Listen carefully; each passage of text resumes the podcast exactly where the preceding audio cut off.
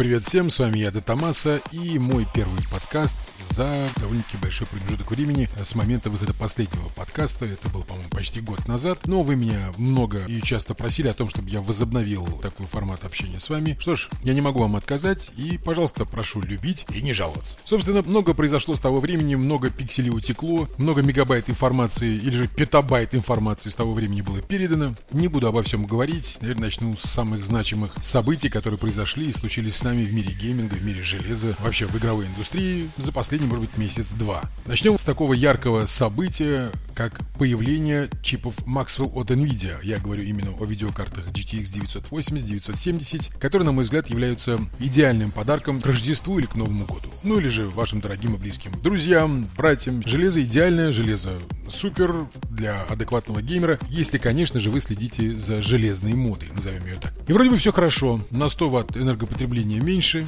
производительность больше, 980 быстрее того же Титана, быстрее той же TI, 970 застряла где-то между. И не забывайте, что тесты у разных журналистов э, разные не потому, что кто-то купился, кто-то продался, а потому что у всех тестовое железо разное. У кого-то стенды продвинутые, у кого-то стенды среднячки. От того и получаются разные значения. У кого-то FPS больше, у кого-то меньше. Все сугубо индивидуально. Это мое личное мнение. Карты получились отменными, холодными, быстрыми и относительно недорогими. Но AMD, которая, судя по всему, сослоупочила, решила немножко подпортить этот праздник э, фанатам Nvidia и выбросила буквально недавно в сеть бенчмарки своей будущей видеокарты. Ну, по крайней мере, об этом говорится, что это, мол, вот потенциальный будущий топ от AMD-шников, имя которому условно R9 390X. Возможно, как-то будет по-другому называться, но в бенчмарках он фигурирует как Captain Jack. Возможно, тот самый Джек Воробей из известного всем нам фильма, а возможно просто так. Потому что он капитан. И судя по тем тестам, что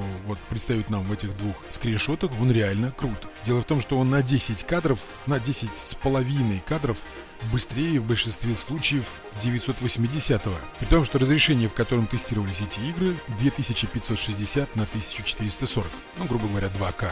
Максимальные настройки, все выкручено на максимум. И тестировались в таких играх, как Alien Isolation, Arma 3, Assassin's Creed Unity, Battlefield 4 со всеми DLC, со всеми патчами, Bioshock, Code Advanced Warfare, Цивилизация, Crisis 3, Dragon Age Inquisition, Far Cry 4, Grid Autosport, Metro Last Light, Shadow of Mordor, Rise Son of Rome, Sniper Elite 3, TES Skyrim, Tomb Raider, Total War Rome 2, Watch Dogs и так далее.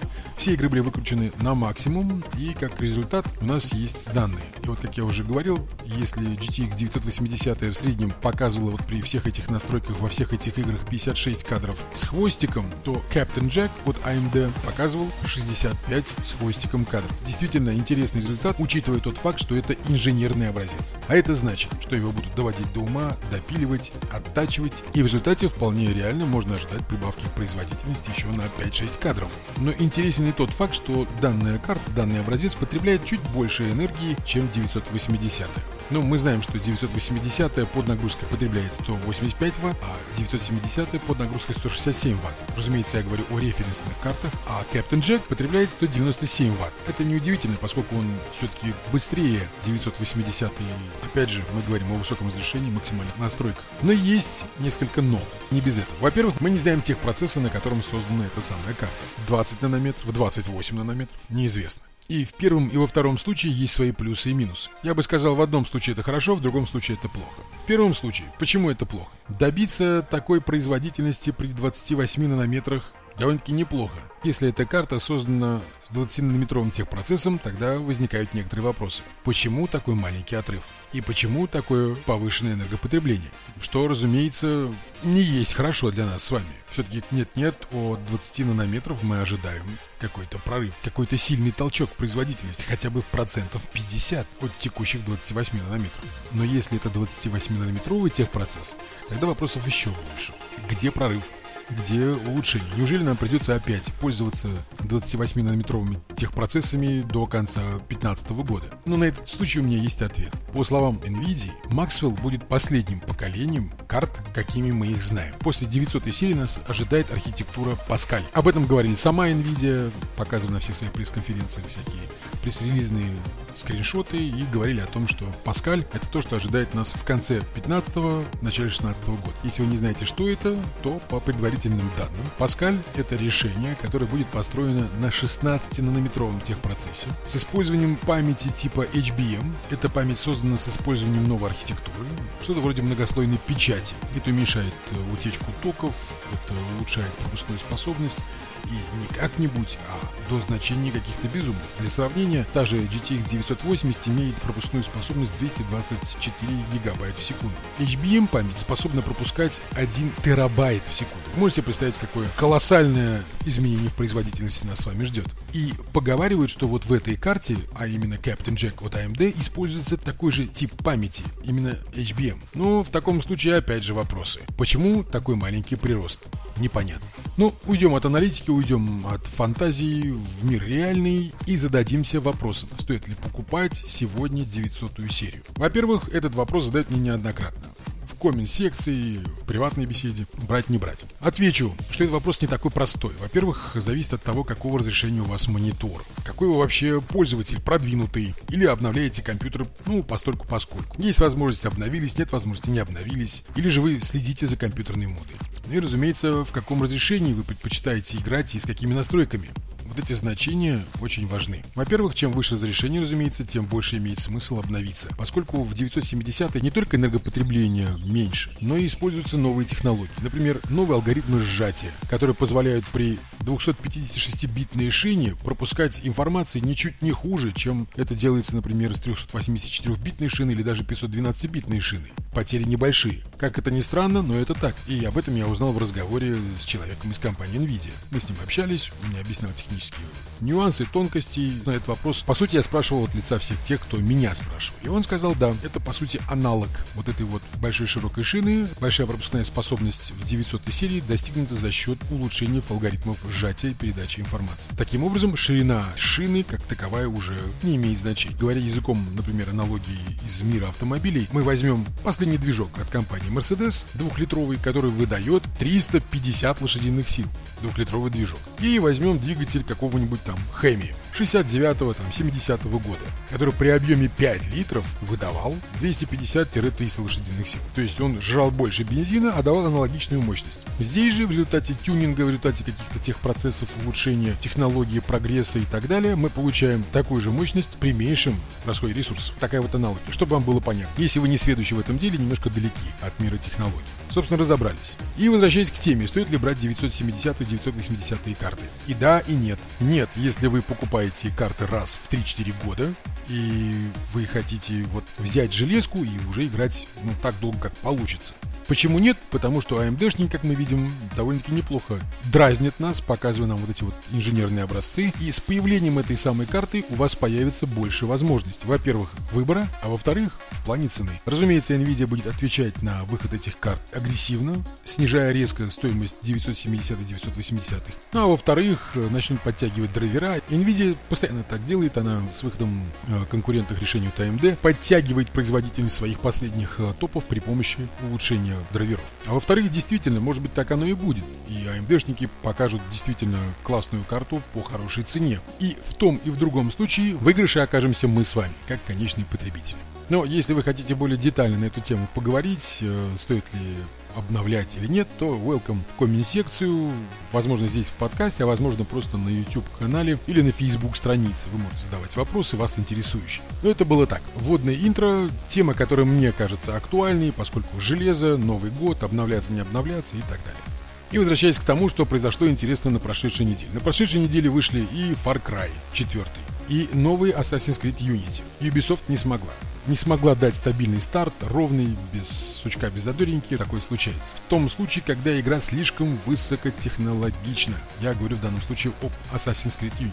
А вы видели качество картинки, какие там пейзажи, какие там волшебные уровни, как это все прорисовано, как это все выглядит, сколько там технологий. Она просто кричит о том, что она высокотехнологична. Как любой сложный продукт, неудивительно, что Assassin's Creed полон багов, глюков и так далее. Они хотели успеть в дедлайн, к Рождеству, как я уже говорил, продукт сырой. Не потому, что они плохо работали, а потому, что ну, физически не успевали. В-третьих, патч уже готов, который исправляет кучу ошибок. Правда, не без косяков, что ухудшилось качество картинки. Это поправят уже во втором патче. Собственно, как всегда и было. Причем со всеми продуктами. Вспоминаем Battlefield 3, Battlefield 4. Так было всегда. Есть релиз продукта, есть патч первого дня, он так называется. Первый патч его готовят уже тогда, когда закончили работать над игрой. Игру еще не выпустили, а патч уже делают. Потому что знают об этих косяках, просто не успели в процессе создания игры их исправить. Это нормальная процедура, это нормальная игровая практика. Поэтому не надо волноваться, как говорится, все оставайтесь на своих местах. И почему все это происходит? Я на эту тему неоднократно говорил в узком кругу, но сейчас я буду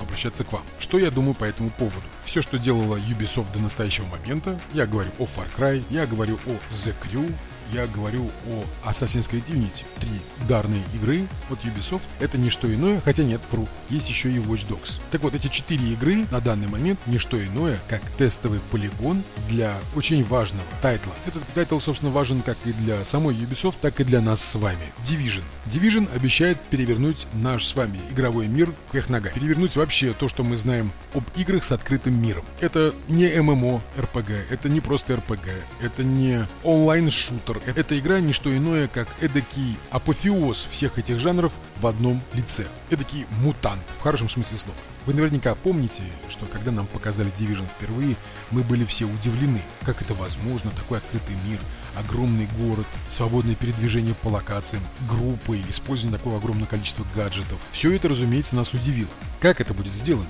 Каким образом? Мы тогда не знали. Как, собственно, и не знали ребята из Ubisoft, хотя у них были наработки, и первые из них они начали испытывать в игре Watch Dogs. Вы помните, открытые локации, уникальные персонажи друг на друга не похожие. Все это происходит вокруг вас, мир движется своим чередом, вы на него никак не влияете, вы просто часть этого мира. Помним? Помним. Да, конечно, тоже своих косяков полно, все было кривовато, Watch Dogs ругали. Но игроки просто не видят большей картины. Они не замечают того, что это все нас приближает к чему-то более значимому, к чему-то очень важному. Понимаю, обидно заплатили деньги, хотели получить ту игру, которую нам показали, но не вышло. И, как мне кажется, Ubisoft зачастую нас не просто обманывают, они сгорают на собственном перфекционизме. Вот нам показывают э, трейлер того же Watch Dogs. Красивый, фантастический, клевый, шикарный. Просто, ну, все смотрится вау. А в игре мы получаем совершенно другое. И не потому, что Ubisoft плохие нас обманули, нет. Просто в процессе создания выяснилось, что такого уровня графика это уж слишком круто даже для текущих топовых компов. Поэтому ее тут чуть-чуть урезали, там опустили планочку. В результате графика «А это почему не то, что я видел?» А все потому же. Это полигон. Полигон для будущего Division. The Crew. Чем хорош The Crew? Какая связь вообще The Crew и Division? Открытый мир, разные локации, генерация разных событий. Вы играли в бету The Crew? Если нет, то вы многое пропустили. Это отличный автосимулятор. Машины, модели, прорисовка, звуки, все шикарно. Вы видели, какие там локации? Вы едете по заснеженному автобану. В следующую секунду появляется солнце. Вы поднимаетесь куда-то в высокогорье. Меняется ландшафт, меняется пейзаж. Опадает листва, птицы, звери звери, какой-то интерактив вокруг вас, и вы едете на своей роскошной машине по этому великолепию. Времена Need for Speed, когда вы гоняли по одному и тому же кругу, или же по одной и той же территории, нарезая кольца, они тоже тихо-тихо уходят. И даже Need for Speed World, который тут же всем вам придет на ум, мол, а это тоже игра с открытым миром. Ни в коем случае. Это тот же Need for Speed, который мы играли, просто он в онлайне. Разница лишь в этом. Все, он мультиплеер. А здесь вам и мультиплеер, и открытый мир, и вы можете создавать свои кланы, вы можете создавать свои команды, вы можете соревноваться командами, вы можете принимать участие в каких-то эвентах, и все это на таком огромном пространстве с использованием таких вот крутых технологий. The Crew очень высокотехнологична, реально, она очень красивая игра. Что делает, в свою очередь, Assassin's Creed Unity? Демонстрирует нам архитектурное великолепие и количество деталей, которые мы еще не привыкли видеть в каких-либо играх. Вообще, вот эти улочки, фасады, архитектурные какие-то изыски, все это перекачивает в Division. От Watch Dogs мы получим вот эту систему интеллектуальную, мира вокруг, который вот реагирует на ваши действия, но при этом живет самостоятельно. Из The Crew мы получим вот эту смену динамической погоды, вот эта смена локаций без подгрузок, без видимых для вас подгрузок. Вы просто едете, и мир вокруг вас меняется, и все, как бы ничего не подгружается. И вот эта вот технология перекочует в Division. Возможно, там будут транспортные средства, кто его знает. Из Assassin's Creed Unity перекочует архитектурное великолепие, детализированность зданий, внешних фасадов, улочек. Это все детали, все те детали, которые на самом деле важны, ведь мы знаем, кто в них кроется. Что перейдет в Division из Far Cry 4, я говорить не берусь, поскольку, если вы спросите меня, игра хорошо выглядит, она красивая, но мое мнение, что Far Cry это тот же Skyrim, только с пушками. Правда, в Skyrim это все выглядит куда интереснее, есть повествование, есть история, даже несмотря на свободу выбора и свободу перемещения. Far Cry в этом плане, конечно же, уступает. Но, разумеется, он красивее, но уступает в плане фан-фактора, интересности. Это вот мое мнение по тому, что делает Ubisoft, то, что она выпустила, и к чему все это движется. Это движется к волшебному Division. Хотя я очень боюсь, что он может не оправдать наших ожиданий не потому, что он выйдет плохим, а поскольку мы представляем Division себе как какой-то аналог Fallout, какого-то постапокалиптического мира, в котором вы выживаете, а в итоге она окажется просто командной пострелушкой. Такое тоже может быть, поэтому я советую вам и, собственно, себе тоже не превращать его в какое-то золотое яйцо, которое вот-вот появится и сделает нас всех счастливыми. Уменьшим градус ожидания и, сжав кулачки, затаим дыхание. Что ж, с миром гейминга мы разобрались. Теперь перейдем к вещам повседневным те вещи, с которыми мы имеем каждый день дело, на которые уже внимания не обращаем, поскольку к ним привыкли как к чему-то обыденному, а именно Google. Разумеется, все придя на рабочие места или же домой, открывают сразу Google Chrome, вбивают какие-то ссылки, какие-то сайты, читают новости и так далее. Мы уже настолько к этому привыкли, что не замечаем вездесущую рекламу. Она уже везде, она в повседневной жизни, она в приложениях наших мобильных телефонов, она льется на нас с экранов телевизора. Залезая в интернет, в котором мы считаем себя более-менее защищенными от этого явления, мы попадаем в самое сердце этой рекламы, поскольку не заметили, что интернет стал просто осиным гнездом этого явления как рекламы. В виде всяких баннеров, в виде всяких всплывающих окошек, завлекалок, приглашений куда-то, попробовать то-то нажать туда-то, кликнуть сюда. Это все реклама. И, разумеется, за все это отвечает кто? Правильно, Google.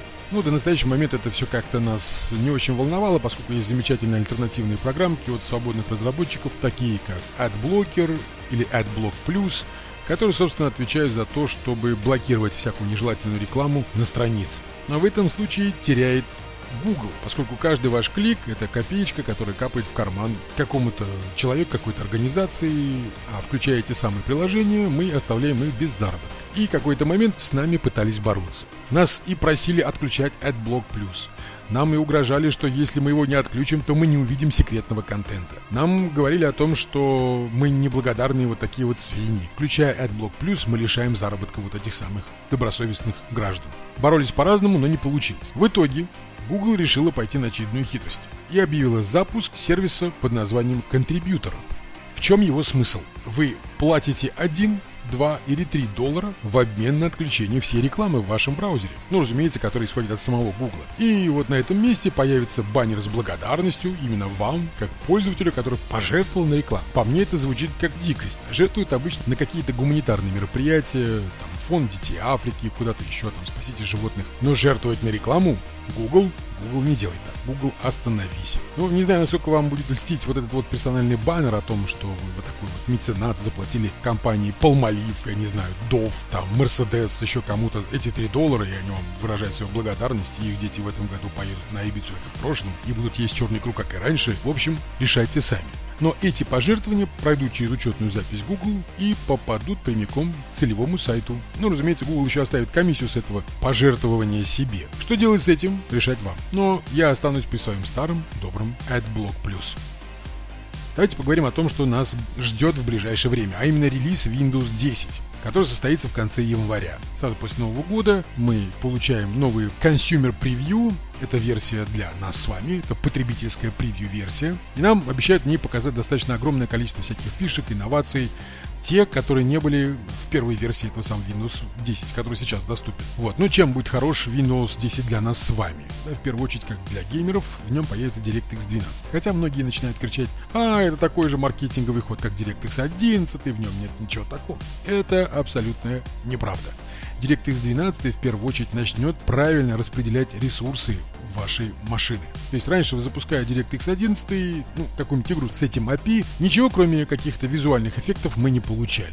DirectX 12 создается с расчетом на то, чтобы оптимизировать потребление ресурсов вашего компа. То есть, если какая-то задача, с которой сможет справиться видеокарта самостоятельно, будет запущена, процессор будет не затронут и бросать все свои ресурсы на выполнение какой-то основной задачи. И наоборот, если с этим может справиться процессор и видит, что карта под большой нагрузкой, ей тяжело приходится, он отнимает какую-то часть запущенных приложений и выполняет их самостоятельно. То есть DirectX 12, опять же, это не только визуальный ряд, но еще и оптимизация работы с приложением. Тут есть еще пара нюансов, о которых я хотел бы упомянуть. Мы помним, что рынок графики, собственно, как и всегда, поделен на два лагеря – красный и зеленый, NVIDIA и AMD. И также помним, что недавно с появлением консолей, так сказать, нового поколения, хотя для нас, для ПКшников, это консоли с железом позапрошлого года, такого же уровня производительности. И мы также знаем, что за консоли нового поколения отвечает компания AMD, то есть это заинтересованное лицо. Заинтересовано оно в том, чтобы консоли продавались хорошо – больше проданных консолей, больше заказанных чипов APU у AMD на архитектуре Jaguar, которая специально была создана для этих самых консолей. И, разумеется, AMD получает профит. Мне порой кажется, что отставание в сегменте настольной графики для ПК с этим и связано, поскольку мир ПК у AMD-шников, как ни странно, не в приоритете. Они не получают с него такой прибыли, как получает, например, компания NVIDIA. А что до NVIDIA, то NVIDIA осталась одна – я не знаю, по какой причине, как это случилось, почему Nvidia оказалась не удел, когда разговор зашел о консолях нового поколения, но мне кажется, что в этом для нас с вами большой плюс. И заключается он в том, что Nvidia стала таким апологетом добра для нас, ПКшников. И сейчас именно она и только она защищает ПК-гейминг от тотального, повального захвата консолями. Nvidia, оказавшись не удел, оказавшись не в списках субподрядчиков графических процессоров для консолей нового поколения, ушла полностью в мир ПК. Она стала педалировать тему новой архитектуры, развития всяких новых технологий. В плане визуальном мы видим это как пример в Assassin's Creed Unity, где эти новые технологии уже в работе. Но тут есть еще и третья сторона. Это абсолютно парадоксально, но она заинтересована как и в NVIDIA, так и в AMD. И это никто иной, как Microsoft. Microsoft продает свои консоли Xbox One. В них стоит APU от AMD. Но у нее есть и другой ударный продукт, этот самый Windows 10, который пойдет вот-вот в продажу. И им нужно его тоже распространять. Поэтому уйти в мир консоли она тоже не может.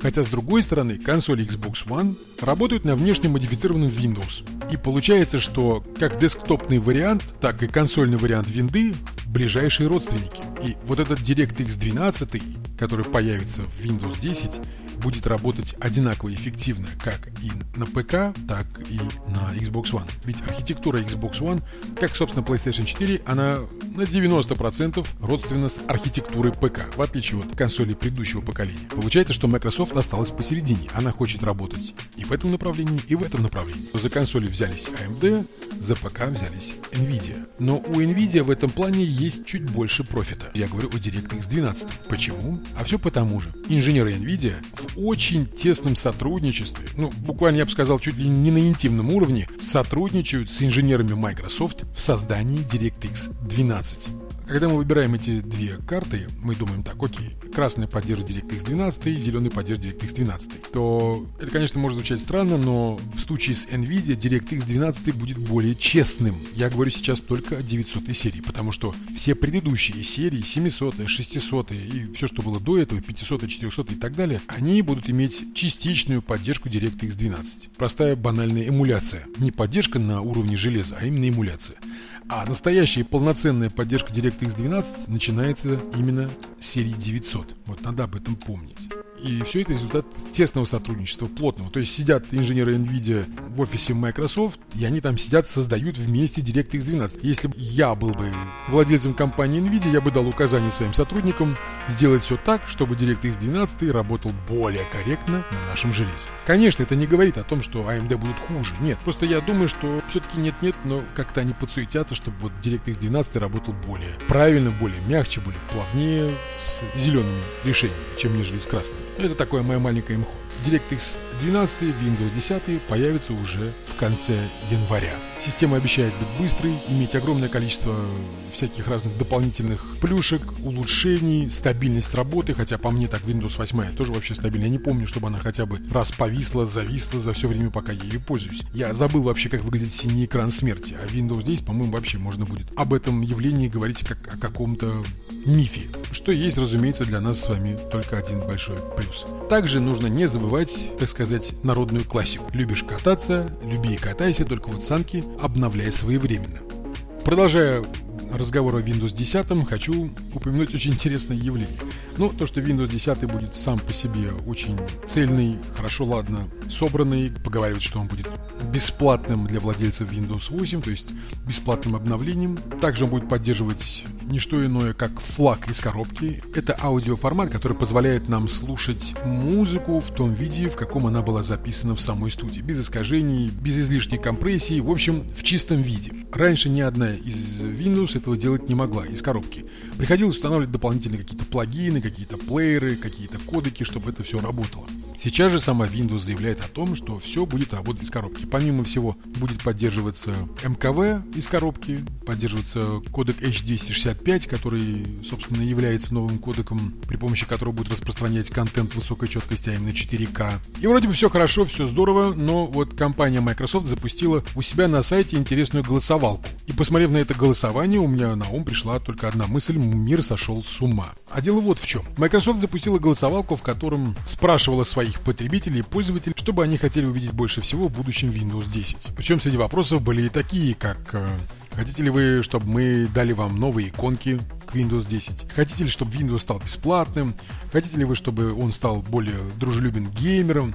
Но случилось что-то непонятное. В списке голосований на первом месте стоит, кто бы мог подумать, пункт, в котором просят добавить персидский календарь Windows.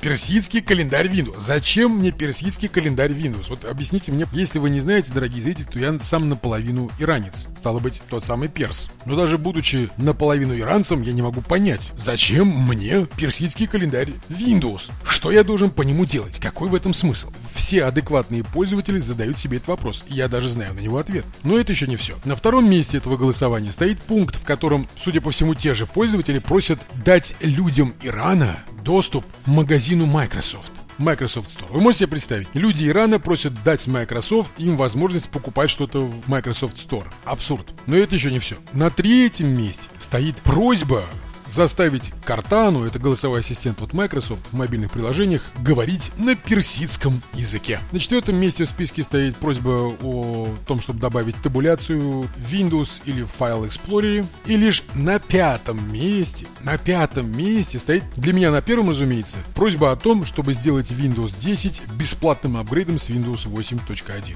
Давайте так, разъясним ситуацию. Я не расист ни в коем случае. Я за то, что все люди на этой планете имеют одинаковые права, и в каждой нации есть свои плохие и хорошие. Но ради всего святого. Иран, что ты хочешь от Microsoft? Объясни мне, пожалуйста. Вот если вы не знаете, Иран это очень красивая страна, с очень богатой, глубокой древней культурой, со своей волшебной кухней, своими нереальными традициями. Но тот режим в Иране, который сейчас стоит у власти, это, это такой трэш. Там есть один товарищ, Аятоллах Хомини, который Иран превратил в место, куда ты даже своему врагу не пожелаешь переехать жить, если он какой-то ПКшник, геймер и так далее. Чтобы вы понимали, в Иране запрещено все. Смотреть американские фильмы, слушать музыку. Да вообще не только американские, вообще фильмы с Запада запрещены. После прохода строжайшей иранской комиссии они могут появиться в прокате, но это происходит раз, может быть, лет в пять. И то если происходит. Запрещено слушать какую-либо музыку, это происки нечистого. Запрещено носить какую-то американскую одежду, происки нечисти. Запрещено улыбаться, смеяться, это вульгарно, это привлекает внимание. Та винда, которая у них продается, она модифицирована до нельзя. У них нету выхода в глобальный интернет. Они не могут зайти и набрать www.brothers.com или что-то еще. Нет, нет, нет, нельзя, смертный грех. У них весь выход в интернет происходит через Иран.нет, локальная сеть на всю страну. Вы можете прочитать новости иранские, вы можете прочитать новости культуры Ирана. По сути, Иран, чтобы вам было понятно, Северная Корея это бледная тень Ирана. Вот в Иране такой трэш творится. Хотя в Северной Корее тоже не лучше лучше, там тот еще маразм. Но в Иране это на каком-то таком новом уровне. Лишенные всего этого, я их понимаю, я им сочувствую, но при чем здесь Microsoft? Microsoft не может им дать того, что у них отнял Иран. То есть это иранское государство. Им нужно пойти и дать люлей своему этому Аятоллаху Хомини, который довел страну до такого состояния. Они требуют от Microsoft, чтобы добавили персидский календарь или заставили Гартану говорить на персидском языке. Это же абсурд. Для меня, как для среднестатистического геймера или пользователя, имеет больший смысл получить бесплатный апгрейд с Windows 10. Но народ Ирана так не думает. Кстати, голосовалку я попробую кинуть уже где-нибудь на Facebook страницу, чтобы вы могли оценить масштабы этой трагедии для нас, пользователей, чтобы имели представление 48 тысяч с половиной голосов за то, чтобы добавили иранский календарь Windows. То есть все проголосовавшие это граждане Ирана, то есть это голосовали иранцы. А нормальные, адекватные пользователи со всех стран мира, там иранцы наверное, тоже есть, попросили о том, чтобы Windows был бесплатным. Разумеется, можно купить Windows подешевле, там в рамках каких-то акций и так далее, но на данный момент никто, кроме Microsoft, не продает свою операционную систему. Даже всех утомивший Apple, Google, Ubuntu, Linux, эти все оси распространяются бесплатно. И только Microsoft пытается продвигать дальше эту архаичную систему. И вот тут он задумался о каких-то инновациях, но в этот момент прибежало доблестное население Ирана и тупо заспамило голосами. Вот хотим иранский язык, слушай, хотим. Хотим гартану на персидском, хотим, чтобы нам дали доступ к Microsoft магазину, хотим и все. Поэтому, господа геймеры, требую проявить вашу геймерскую сознательность. Я кину ссылочку, а вы будьте добры, поддержите голосованием геймерский режим. Вам там дают по три голоса на каждое значение, по три голоса на каждый пункт, поэтому призываю вас голосовать за бесплатную винду, за добавление игрового режима Windows 10 и за какие-то другие более адекватные плюшки для нас с вами. Ну, там можете ознакомиться со всем списком на самой страничке. Не поленитесь, не поленитесь. Кстати, геймерский режим стоит чуть ли не на десятом месте, если не на одиннадцатом. Это вообще такая трагедия. Все интересные пункты стоят внизу те пункты, которые для нас с вами актуальны. Но доблестный народ Ирана заспамил, тупо заспамил с требованиями персидского календаря, языка. Господи, избавь землю от несообразителей. Напомню, в этом не виноват Windows, в этом виновато правительство Ирана, но почему-то народ Ирана это требует от Microsoft. Какая связь между Хомини и Microsoft, теперь вы знаете. Я тоже не знал, но вот теперь я в курсе. Возможно, вы посчитаете, что наш первый подкаст получился достаточно длинным, не таким коротким, как раньше, но я буду искать новый формат общения с вами и будем смотреть. Может, вас устраивают такие продолжительные подкасты, а может, вы хотите такие блиц-подкасты, короткие, о самой сути и так далее. Пишите об этом в комментариях.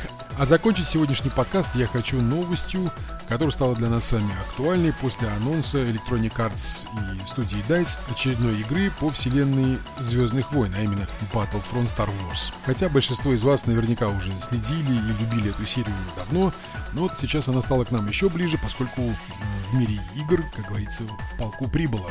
И вот буквально пару дней тому назад в интернете, на YouTube, а именно на iTunes, сначала на iTunes, потом на YouTube, появился официальный тизер трейлера «Звездных войн. Пробуждение силы».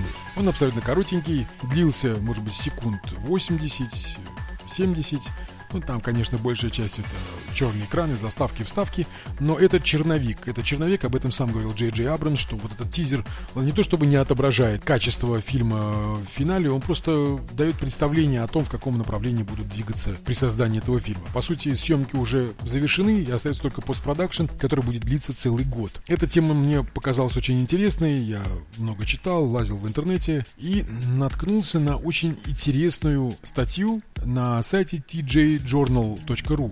И мне кажется, что вообще есть смысл создать подобную рубрику и читать в конце подкастов какие-то интересные статьи, которые мне показались интересными, и делиться ими с вами. Так вот, эта статья была посвящена тизеру, и автор этой статьи Иван Толачев написал короткий такой вот отзыв по этому тизеру, и он мне показался очень интересным. Я спешу поделиться им с вами. Я позволю себе зачитать всю статью и отмечу от себя, что автор очень глубоко и очень тонко подчеркнул все аспекты, связанные с выходом этого тизера, и он очень точно описал ситуацию в этом коротком отзыве. Цитирую.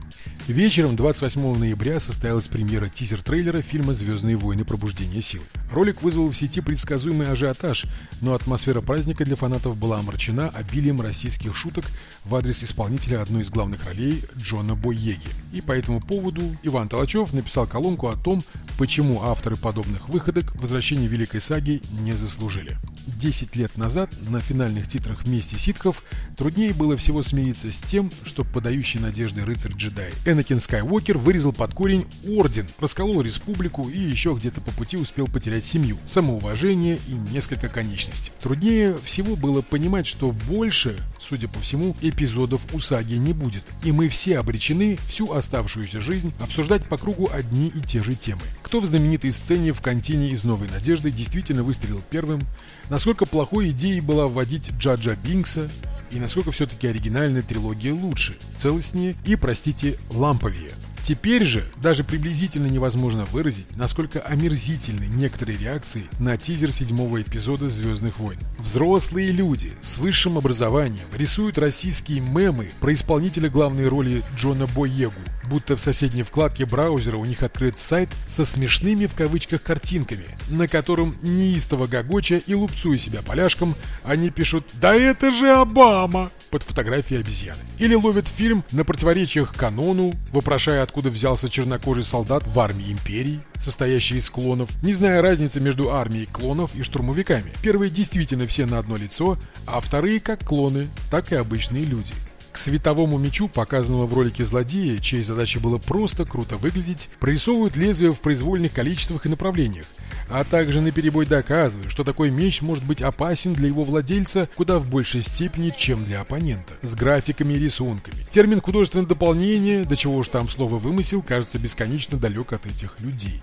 Важно понять, что для нас на небе сошлись звезды, когда Джорджа Лукаса задолбало сидеть собакой на сене, и когда Дисней подсуетились в покупке лицензии, спасая сагу от забвения и ежегодного перевыпуска на домашних носителях. Для нас свистнули все возможные раки и прошли четверговые тропические ливни, когда за проект взялся Джей Джей Абрамс, единственный человек, кроме Зака Снайдера, режиссера «Человека из стали 300 спартанцев», способный работать со сложным материалом с упором на экшен, подобно Господу Богу, Будди или любой из аватар Вишну. Его миссия «Невыполнима 3» была, если не лучшей, то уж точно самой стильной частью франшизы. А уж про его опыт воскрешения космической фантастики с диалогией «Звездный путь» напоминать и правда лишнее. Нам вернули всех, кого можно. Марка Хэмилла, Харрисона Форда, Кэрри Фишера и великого композитора серии Джона Уильямса. Да еще и свежих лиц добавили, чтобы мы совсем от ностальгии в кинотеатре не заснули. Над проектом работали лучшие в индустрии дизайнеры, чтобы сделать все современно и стильно, но сохранить при этом дух оригинальной саги.